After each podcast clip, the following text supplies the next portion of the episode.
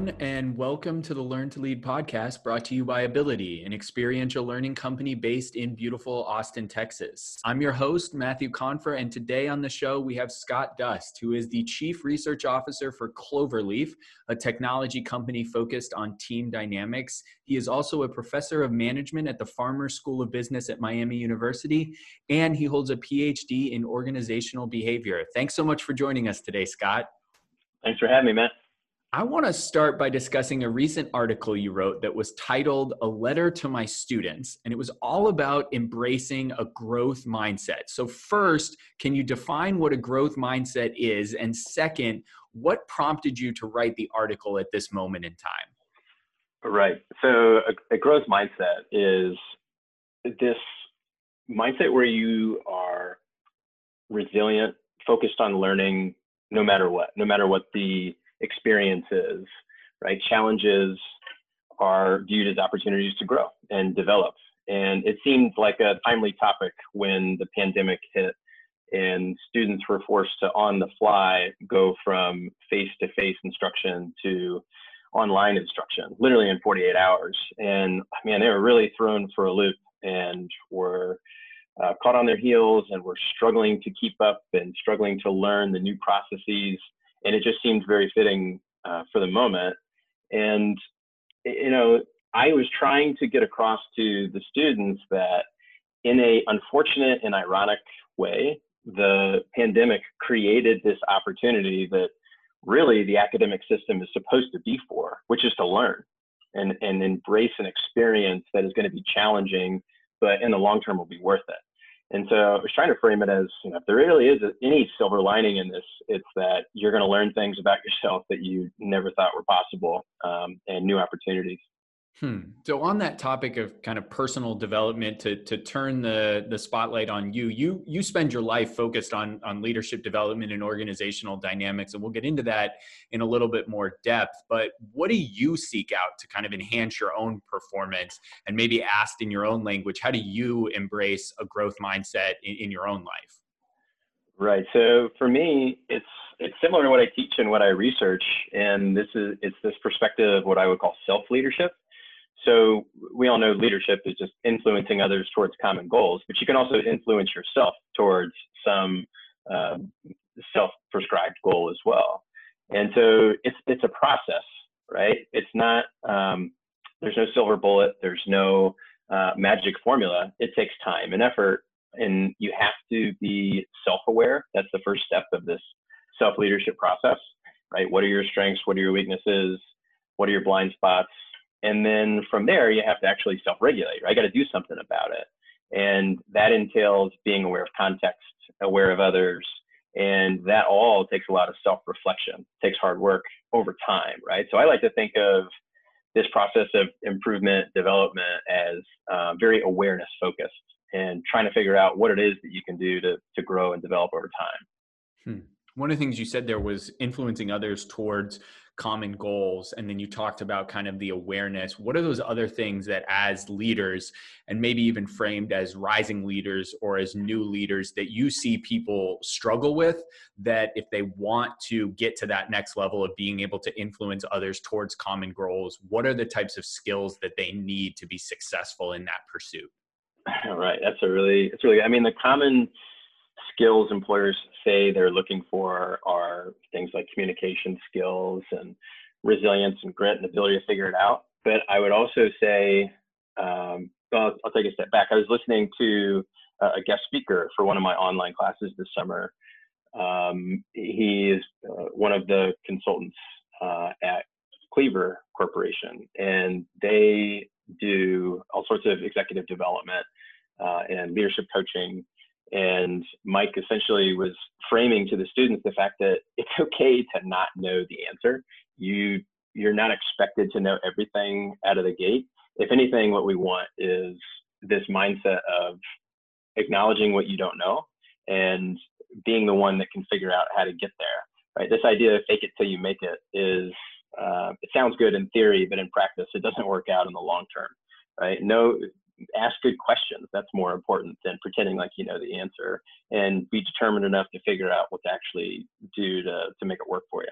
Hmm. Okay, so I'm going to embrace that. And something that I don't know, and so I'll, I'll, embrace the it's okay to not know, is I don't know a lot about what the field of academics looks like for those that are involved in it.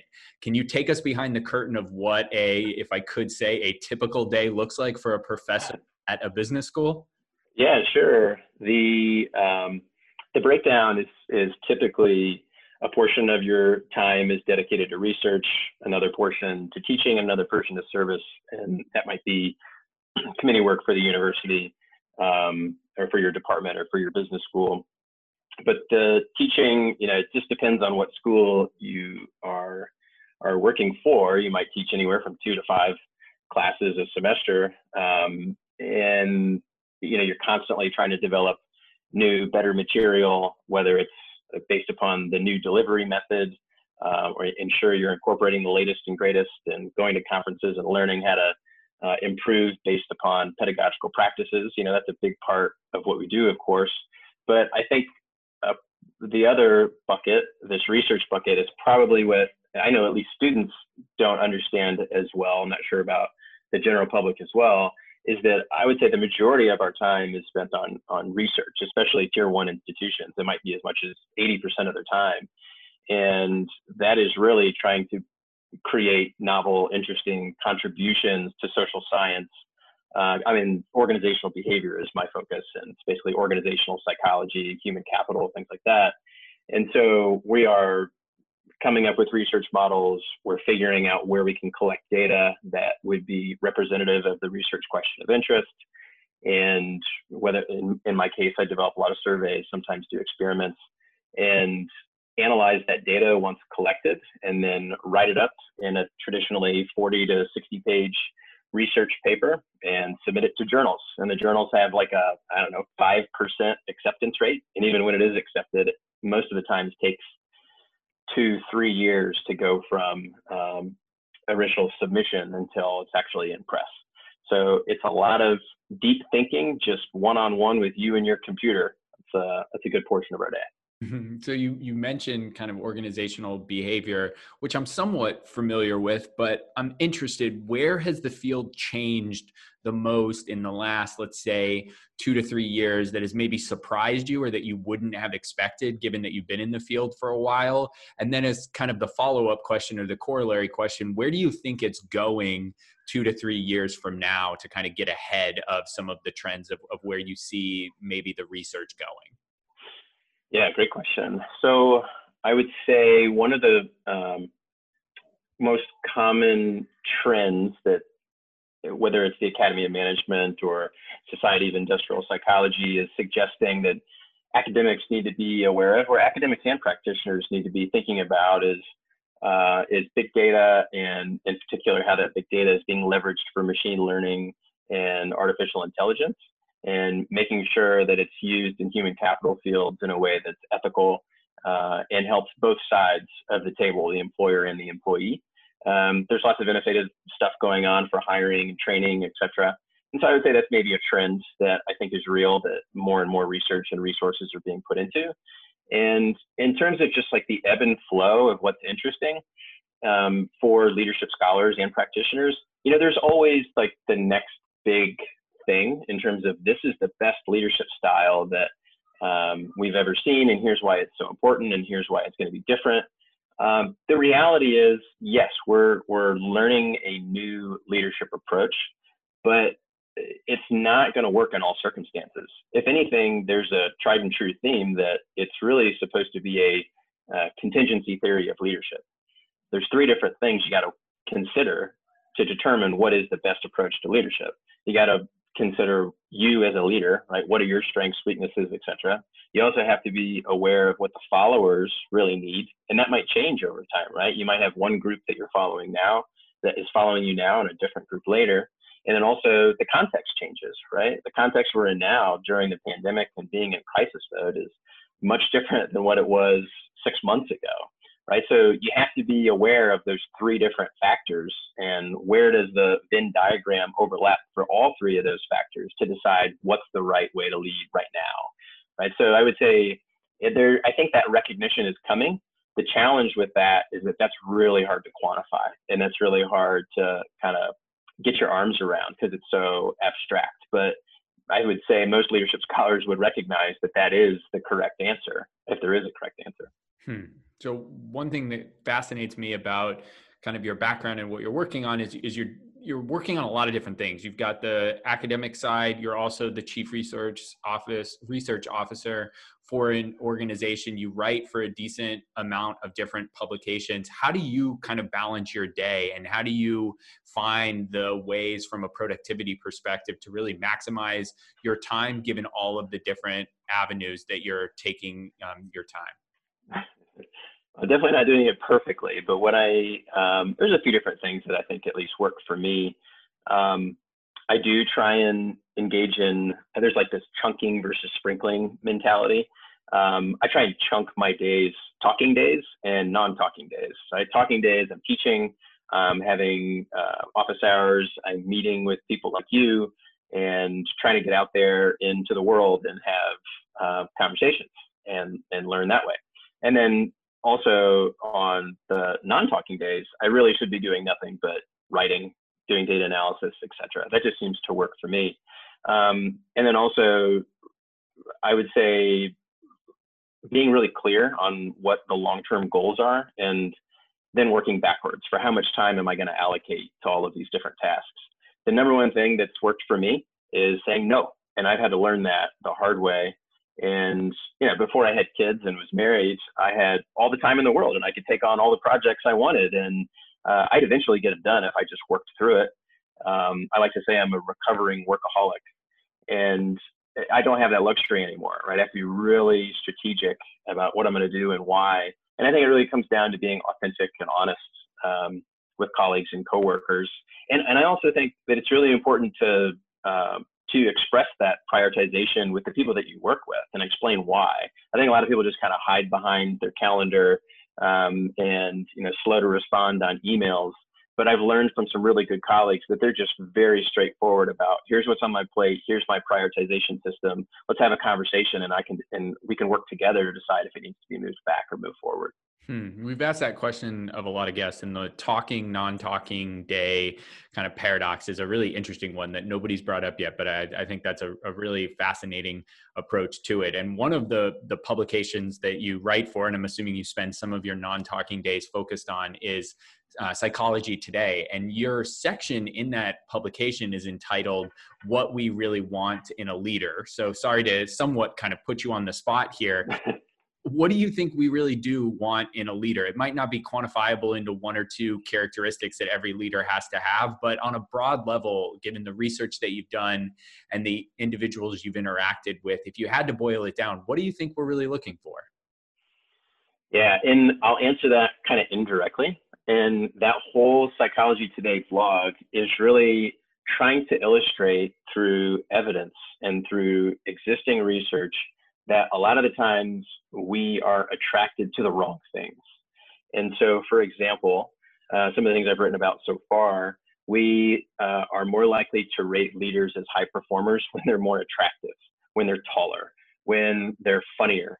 Um, and I've also uh, done some writing and research about we are way more likely to build a connection and and feel like our leaders are um, are of high quality when they're like us, regardless of what that looks like, sounds like, maybe demographics or orientations, motivations, etc.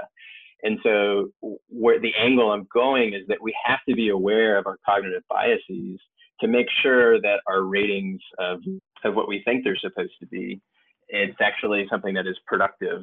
Um, and so, what are those productive elements? I would say uh, it really comes down to some pretty simple things, right? We want them to be honest uh, and authentic. We want them to be uh, capable. We want them to care about our own well-being. We want them um, to be uh, challenging and developmental, uh, and we want them to help us be successful, right? And the bigger challenge is figuring out how to to, to check those boxes uh, in a way that's going to make sense for the organization as well as as the follower.